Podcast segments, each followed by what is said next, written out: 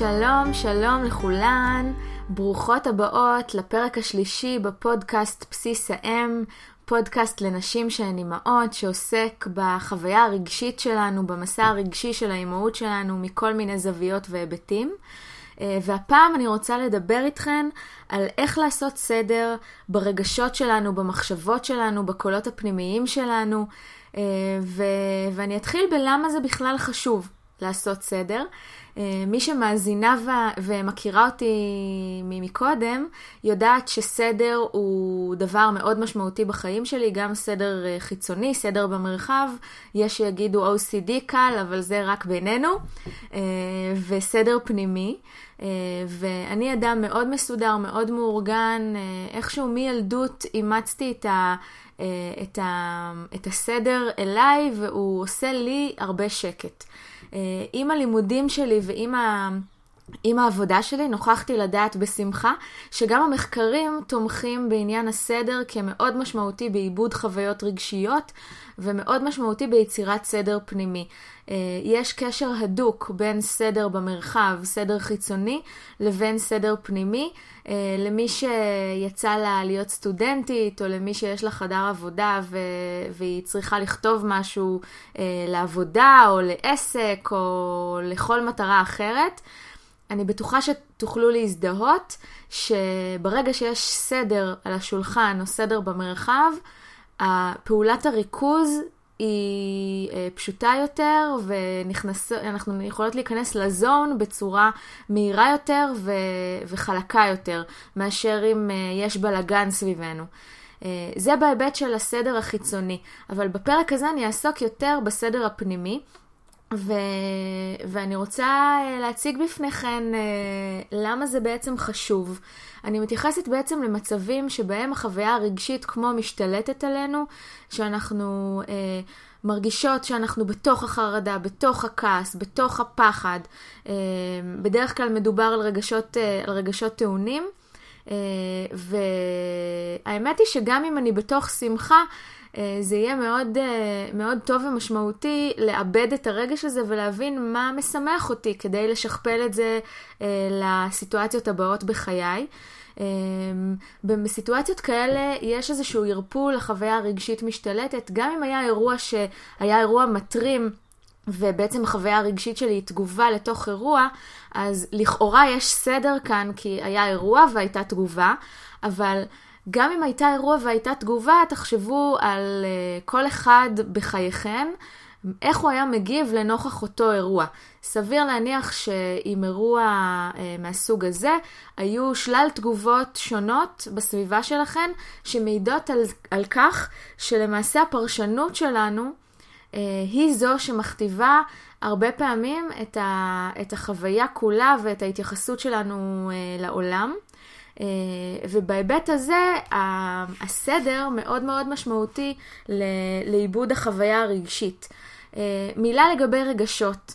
רגשות הם אה, מאוד מאוד ראשוניים, הם, יש אותם לחיות, יש אותם לבני אדם, לכל סוג של בעל חיים, והרגשות יש להם ערך הישרדותי מובהק.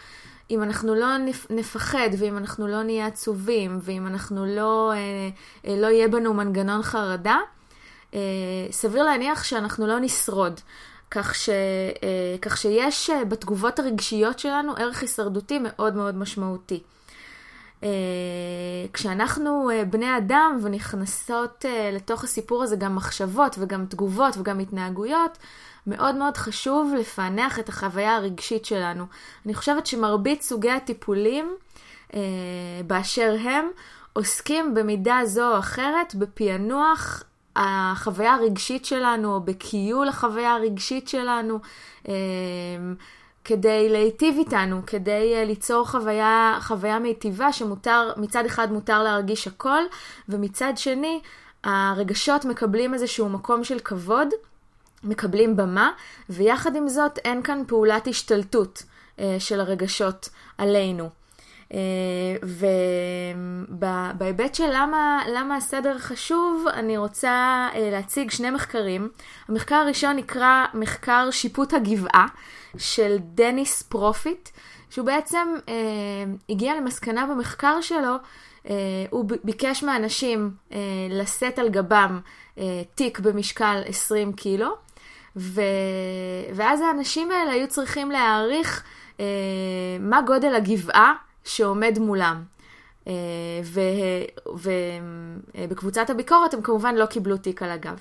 אה, והמחקר מצא שאלה שנשאו את התיק על הגב, בעצם אה, הגבעה שהם ראו נתפסה כהרבה יותר תלולה מאלה שלא היה להם תיק על הגב, וזה הגיוני. ברגע שיש לנו מסע פיזי או מנטלי, אה, הגבעה שעליה אנחנו צריכים אה, לטפס, או, או, או איזשהו יעד, או איזושהי מטרה שיכולה להיות לשרוד את היום הזה, ויכולה להיות אה, איזשהו פרויקט בעבודה. המטרה הזו נראית רחוקה יותר, כמו איזשהו אברסט שהפסגה שלו מתרחקת כל הזמן.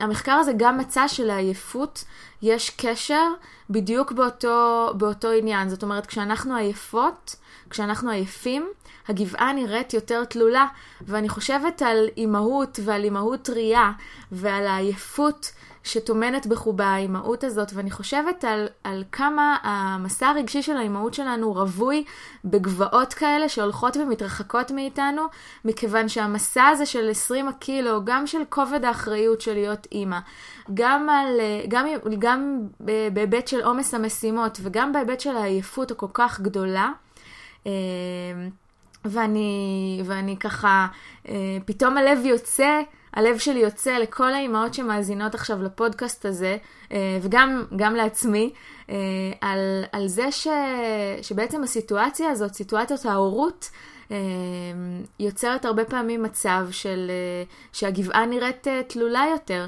Uh, המחקר הבא שאני רוצה להציג הוא מחקר של סימונה שנל מ-2008, שבעצם התבססה על המחקר הקודם, וראתה שככל שאנשים אה, צועדים ליד אנשים אחרים, או נתמכים ליד, אה, באנשים אחרים, או לחילופין מדמיינים דמות מיטיבה, במחקר דמיינו את בני בנות הזוג, אה, הגבעה נחווית כתלולה פחות, זאת אומרת הגבעה נתפסת כריאלית. ו... אני חושבת על אחד ההיבטים הכי משמעותיים ש... שיצא לי להכיר של חמלה עצמית, שנקרא אנושיות משותפת, על כמה חשובה הקהילה הזו, על כמה הרבה מאוד מהדברים ש... שאני עושה בעבודה שלי ובכלל קשור בחיפוש ואיגוד קהילות של נשים, של נשים שהן אימהות, ו... אה, והחוויה המשותפת הזו היא חוויה שממש מסייעת לחוויה הרגשית שלנו, היא ממש מקדמת, מעוררת מוטיבציה, מפחיתה חרדה, מפחיתה סטרס, ו- והדבר הזה הוא סופר משמעותי וסופר חשוב. אמ, ו- ובגדול הסדר, הסדר שאנחנו מדברות עליו משמעותי מכיוון שהאופן שבו אנחנו מעריכות סיטואציות, אה, וההערכה שלנו היא הערכה אינדיבידואלית, כי כאמור, ברגע שאני אעריך סיטואציה מסוימת, זאת לא תהיה אותה הערכה שחברה שלי תעריך, או שבן הזוג שלי יעריך, או שאימא שלי תעריך, זה משהו בפרשנות האינדיבידואלית שלי. Uh, האופן הזה שבו אנחנו מעריכים מצבים משפיע על האופן שבו אנחנו תופסים את העולם. Uh, והדבר הזה מזין את עצמו ומשעתק את עצמו. Uh, לדבר הזה, להערכה, להערכת המצב הזו, uh, קוראים בשפה המקצועית הערכות קוגניטיביות. הערכות קוגניטיביות הן מה שהרבה פעמים צובעות את, ה, את החוויה הרגשית שלנו, ורוב הזמן אה, כשאנחנו נכנסות למצבים קשים או מורכבים, ההערכות האלה נעוצות בהרגלי חשיבה אוטומטיים או בתבניות חשיבה אוטומטיות או באג'נדות שינקנו מילדותנו, שנטועות עמוק עמוק בתוך המוח. ברגע שאנחנו עושות סדר, אנחנו בעצם מבינות את החוויה הרגשית שלנו לעומק, לפרטי פרטים, כמו שאני אוהבת לומר, מפרקות אותן. אה, הפירוק הזה הוא משמעותי מכיוון שככה אנחנו מבינות גם מה הטריגרים שלנו, גם איך אנחנו מתמודדות איתם וגם מה יכול לתמוך בנו. השילוש הקדוש, אם תרצו.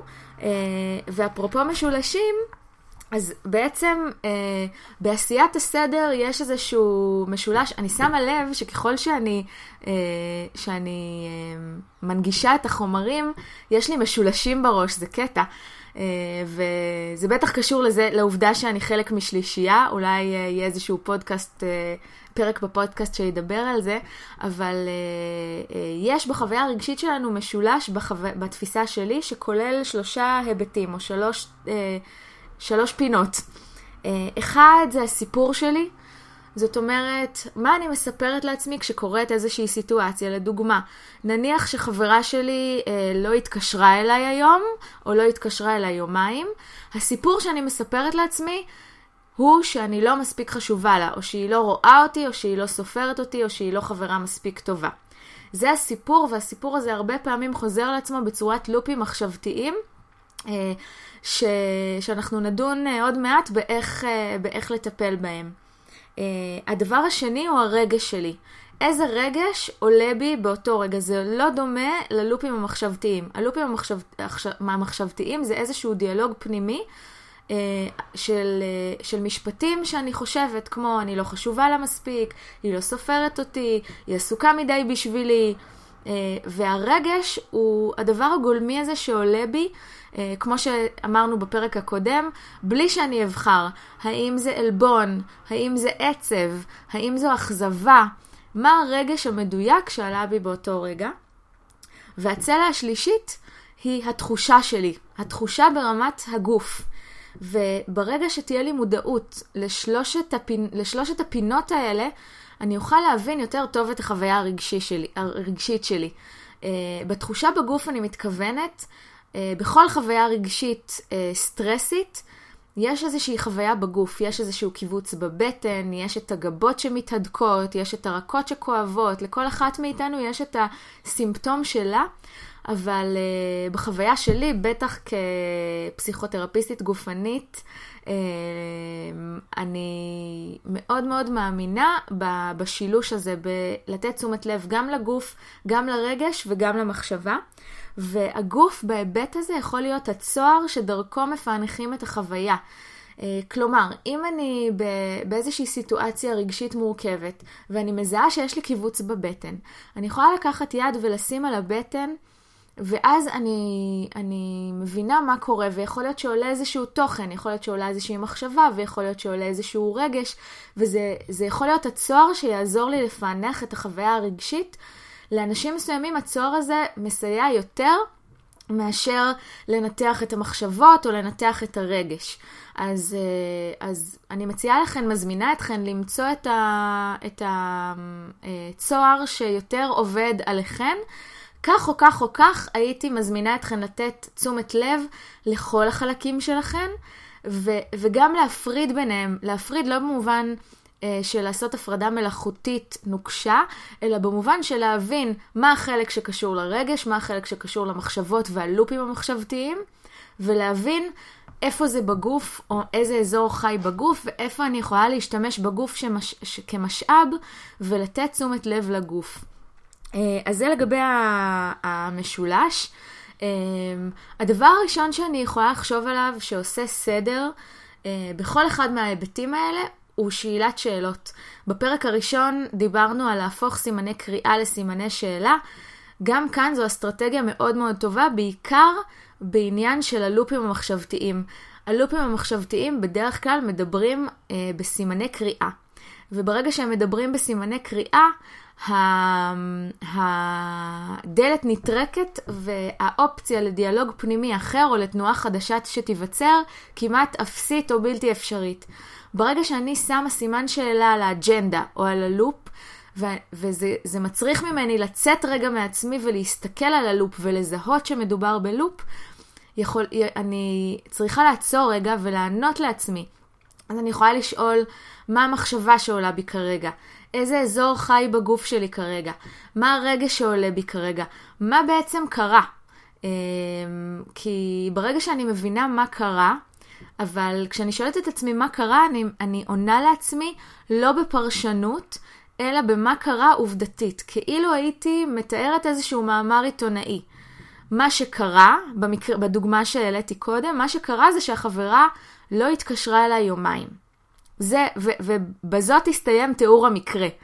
כל מה שבא אחר כך זו הפרשנות שלי, וברגע שאני אדע להפריד בין האירוע לבין הפרשנות שלי, כבר יכול להיווצר סדר מסוים, אה, לפעמים הוא לא מספיק כדי לאבד את החוויה, אבל ברגע שאני לא מערבבת בין מה שקרה לבין הפרשנות, ברגע שאני לוקחת אחריות על זה שהפרשנות שלי היא זו שצבעה את החוויה הרגשית, אני לא אומרת את זה כהאשמה, אלא כאיזושהי עובדה, כי הפרשנות היא פרשנות סובייקטיבית של כולנו.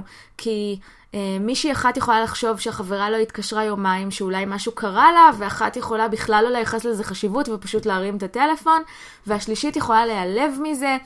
זה מאוד קשור לדינמיקה גם של מערכת היחסים וגם לדינמיקה הפנימית של הפרשנות של אותה, אותה אחת ש, שנושאת את הפרשנות הזו איתה. אז הכלי הראשון הוא שאלת שאלות.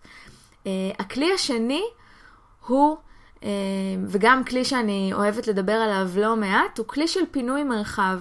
ברגע שאני, אני עצמי, בחוויה אה, רגשית מורכבת, בחוויה מעורפלת, אני לא יודעת מה עובר עליי ואני מרגישה איכסה. אני לוקחת דף גדול, ואני עושה מין כמו שמש אסוציאציות כזאת, כמו כשהיינו ילדות, ואני כותבת בחיצים את כל מה שעולה בי. אני כותבת שברי משפטים, אני כותבת רגשות, אני כותבת אה, מה קרה, אני כותבת דאגות, אני כותבת רשימת מכולת של מה אני צריכה לעשות, הכל, הכל, הכל, הכל.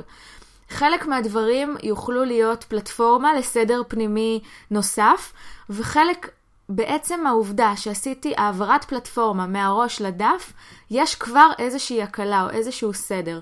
ואז אני מסתכלת בשלב השני על הדף, ואני, אה, ואני עושה את, ה, את המהלך של להתבונן על אילו חצים אני יכולה להוציא מהם עוד חצים. זאת אומרת, אם יש מחשבה שעלתה, אולי עולה עוד מחשבה בעקבותיה, אולי עולה רגש אחר בעקבותיה, ואז התרשים הזה מסתעף, ואני מבינה ברמת פרטי הפרטים מה עובר עליי. Uh, הגישה הזו יכולה להיות מיושמת גם בלכתוב בפתקי ממו, בפתקים קטנים, כל חץ כזה בעצם יכול להיות מיוצג על ידי פתק, ואז אני יכולה לפרוס את כל הפתקים לפניי, לעשות בהם סדר, לאגד אותם בחבורה, אה, אלה שקשורים אחד לשני, ו- וזו גם יכולה להיות טכניקה של פינוי מרחב, זו טכניקה שלמדתי בלימודי ה-BOT שלי, אה, שמבוססת על התמקדות, והיא עושה המון המון סדר, אני מאוד מאוד מחבבת את, הגיש, את השיטה הזו. אני מיישמת אותה גם כשאני רוצה לעשות סדר בלי קשר לחוויות רגשיות. כלומר, גם אה, יש לי הרצאה ב-12 לאפריל על חמלה עצמית. אה, יש המון המון חומרים שרציתי להכניס לה, להרצאה הזו, ומצאתי את עצמי יושבת, אה, יושבת בחדר העבודה שלי ואומרת, וואי, מאיפה אני מתחילה? ו, ו, והטכניקה הזו של פינוי מרחב מאוד מאוד עזרה לי, כי כתבתי כל מיני רעיונות שאני רוצה שיהיו בה, כל מיני דימויים שאני רוצה שיהיו בה, חלקי סרטים שאני רוצה שיהיו בה, ואז זה עשה קצת סדר. בחלק מהדברים בחרתי לא להשתמש, אבל הם עדיין שם על הדף כדי שאני אוכל לעשות בהם אולי שימוש נוסף ואולי לא. ובחלק מהדברים ממש השתמשתי וזה נתן לי איזושהי פלטפורמה אה, שממנה בניית ההרצאה הלכה יותר בקלות. אז זו טכניקה שיכולה להתאים גם במובן הפרקטי, גם בעבודה, גם במשימות. אה, אתן יכולות לקחת את זה לאן שתרצו, סדר הוא סדר הוא סדר, הוא טוב, אה, בתפיסה שלי הוא טוב גם לחוויה רגשית וגם אה, למשימות פונקציונליות. אז דיברנו על פינוי מרחב, ואני רוצה לדבר על כתיבה באופן כללי. המון המון מחקרים מראים שלכתיבה יש כוח מרפא. אה, זה לא סוד שכתיבה היא כלי טיפולי, וזה גם לא סוד שאני מאוד מאוד מתחברת לכתיבה, אבל מחקרים מראים באופן חד משמעי, ש... אה, והמפורסם שבהם הוא מחקר של, אה, של איש שכתב המון המון ספרים על כוחה של כתיבה, פסיכולוג שקוראים לו פני בייקר, ש... שבעצם הוכיח במחקר שלו ש... כתיבה יומיומית אה, במשך ארבעה ימים של רבע שעה, ארבעה ימים, יכולה להפחית חרדה מתחת ל-level החרדה הקבוע שלנו. לכולנו יש uh, level חרדה פחות או יותר קבוע. הכתיבה ממש יכולה לשנות את, ה, את המנגנון הזה. בניסוי של ארבעה ימים נמצא שהקבוצה שכתבה במשך 15 דקות ביום הוא חילק אה, נבדקים לשתי קבוצות. משתי הקבוצות הוא ביקש לכתוב. מקבוצה אחת הוא ביקש לכתוב במשך 15 דקות ביום על אה, חוויות רגשיות אה, מורכבות או טראומטיות. ולהביע את הרגשות והמחשבות הכי הכי עמוקים בלי, בשטף, בלי להתייחס לניסוח ובלי להתייחס להאם מישהו יקרא את זה, ממש בשטף. ולקבוצה השנייה הוא ביקש לכתוב כתיבה חופשית על כל נושא שבעולם, על איך נראה החדר, על מזג האוויר, אה, ו... והוא מצא שבעצם מה, ש... אה, מה שקרה לקבוצה ש... אה, שכן כתבה בטווח הרחוק, בטווח הקצר רמת החרדה עלתה, כי ככל שאנחנו נותנים לרגש מקום, באופן, בטווח הקצר רמת החרדה עולה, בטווח הארוך רמת החרדה שלהם ירדה מתחת לרמת החרדה הקבועה. 98% מהנבדקים, מהמשתתפים ש, שהיו בקבוצה הראשונה, דיווחו שבדיעבד הם היו חוזרים על הניסוי הזה פעם נוספת, שזאת הייתה חוויה מאוד מאוד מאוד משמעותית עבורם. אה, ויש מחקרים נוספים שתומכים בעמדה הזאת של כתיבה. אה, במסגרת לימודי הפסיכולוגיה החיובית שלי עשיתי ניסוי, את הניסוי הזה בדיוק, ארבעה ימי כתיבה, 15 דקות. ובאמת שמתי לב ש, ש, שמשהו בארבעת הימים האלה בחוויה הרגשית שלי אה, השתנה, ובימים או בתקופות שאני כותבת יותר, אני ממש מרגישה איך משהו בי נפתח, גם מבחינה יצירתית וגם אה, מבחינה רגשית. אה, ולטובת אלה מכן שלא מתחברות למדיית הכתיבה, אני רוצה להציע לאוורר את הרגשות והמחשבות שלהם בצורות אחרות. זה יכול להיות בהקלטה מורתי ורבתי, אפרת לקט, ש... אה, שמי שלא מכירה אותה, אימא מאמנת, ממש, רוצו, רוצו לעקוב אחריה ולהקשיב לה, אה, סיפרה לי שהיא הקימה מתישהו קבוצת וואטסאפ אה, איתה ועם עוד חברה, והיא הסירה את החברה, כך שבעצם היא נותרה עם קבוצת וואטסאפ שלה עם עצמה, והיא מקליטה לשם גם מחשבות, גם משימות, גם רעיונות שהיא רוצה לכתוב עליהם, והתחלתי להשתמש בכלי הזה שלפעמים הוא יותר זמין מכתיבה. Uh, וזו גם דרך נהדרת לאוורור רגשות, להקליט את עצמנו. אפשר לא להקשיב לזה יותר אחר כך, גם בכתיבה, אפשר לכתוב בשטף, לא צריך להסתכל על זה יותר אחר כך. הערך של זה הוא בעיקר באותו הרגע. אה, ורק אם בא לכן אתן יכולות לחזור על זה אחר כך, אין לזה ערך אה, תרפויטי משל עצמו לחזרה, לחזרה בדיעבד. אה, אז דיברנו על הקלטה, דיבור עם חברה, אפרופו העיקרון הזה שדיברתי עליו קודם, של להקיף את עצמנו בתמיכה. כשאני מדברת עם חברה ואני מזמינה אתכן לבחור היטב היטב למי אתן מספרות ועם מי אתן מאווררות, תמצאו לכן חברה ממש ממש טובה שאתן יודעות ומרגישות, שאתן יכולות לאוורר איתה דברים, שאתן יכולות אה, לעשות איתה איזושהי עבודה משמעותית של אוורור הרגשות והמחשבות שלכן, כזו שלא תשפוט אתכן, כזו שתכיל אתכן. אה, אם יש לכן מישהי כזאת בחייכן, ערך תרפויטי לא פחות משמעותי מכתיבה והקלטה, זה לדבר איתה את הרגשות האלה, ואז היא יכולה להדהד לכן חזרה או להשתתף איתכן בחוויה, ולדבר הזה יש ערך אדיר.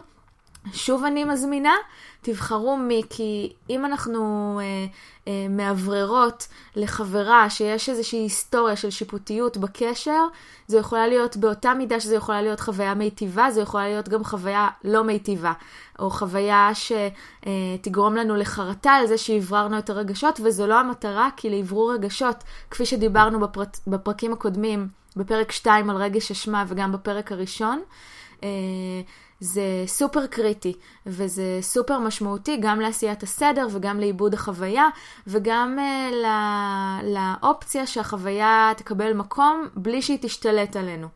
Um, זה לגבי, uh, זה לגבי הסדר בכתיבה, ו, ובעצם uh, הדבר ה... לפני האחרון שאני רוצה לדבר עליו, uh, הוא הזיהוי של בעצם מה מפעיל אותי. מה מפעיל אותי בתוך סיטואציה? מה מפעיל אותי בתוך אינטראקציה?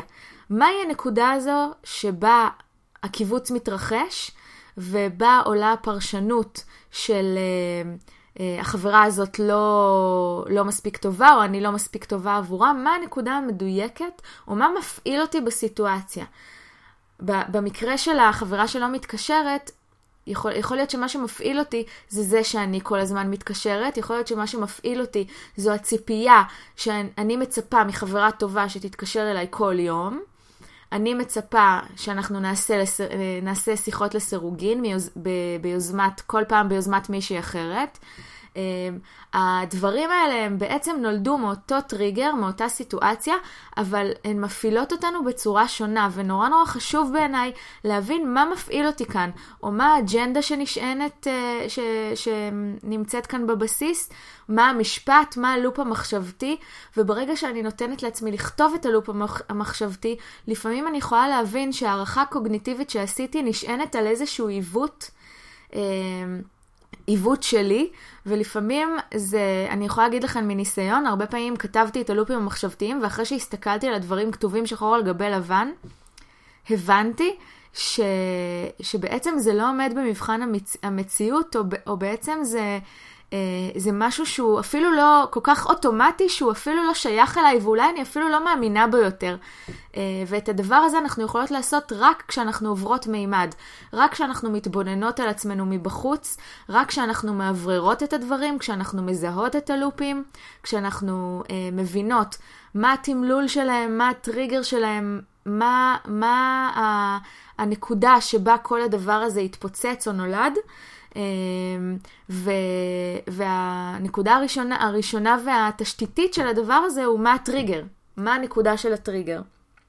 הדבר, הדבר השני באותה נקודה הוא מה הם נושאי החיים שלי. סביר להניח שאם אני מתעסקת, שאם נוש, אחד מנושאי החיים ש, שאיתו אני, אני עובדת בחיי ואיתו אני מתעסקת הוא שליטה, מבוסס על מקרה אמיתי, אני אדם חובב שליטה, חובב סדר, פרפקציוניסטית, אה, ושליטה וודאות הם דבר מאוד מאוד אה, משמעותי בחיים שלי, הם נושא חיים שאני מתמודדת איתו כל חיי בהיבטים שונים, בביטויים חיצוניים שונים, אבל זה, זה נושא שלי, זה אישו שלי.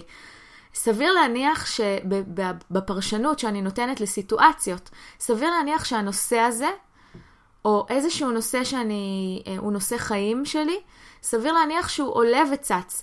כי אם החברה שלי לא מתקשרת אליי יומיים, יכול להיות שהפרשנות שלי תהיה עוד דאגה חסרת פרופורציות לזה שאולי אה, היא נפגעה, או אולי משהו קרה לה, או לחילופין השלמת הפער על ידי זה שהיא לא רוצה להיות יותר חברה שלי, אה, ואני לא מספיק חשובה לה. זאת אומרת, שיכול להיות שהאג'נדה הזו, או המחשבה האוטומטית הזו, נשענת בעצם על חוויה פנימית שלא יכולה לשאת חוסר ודאות.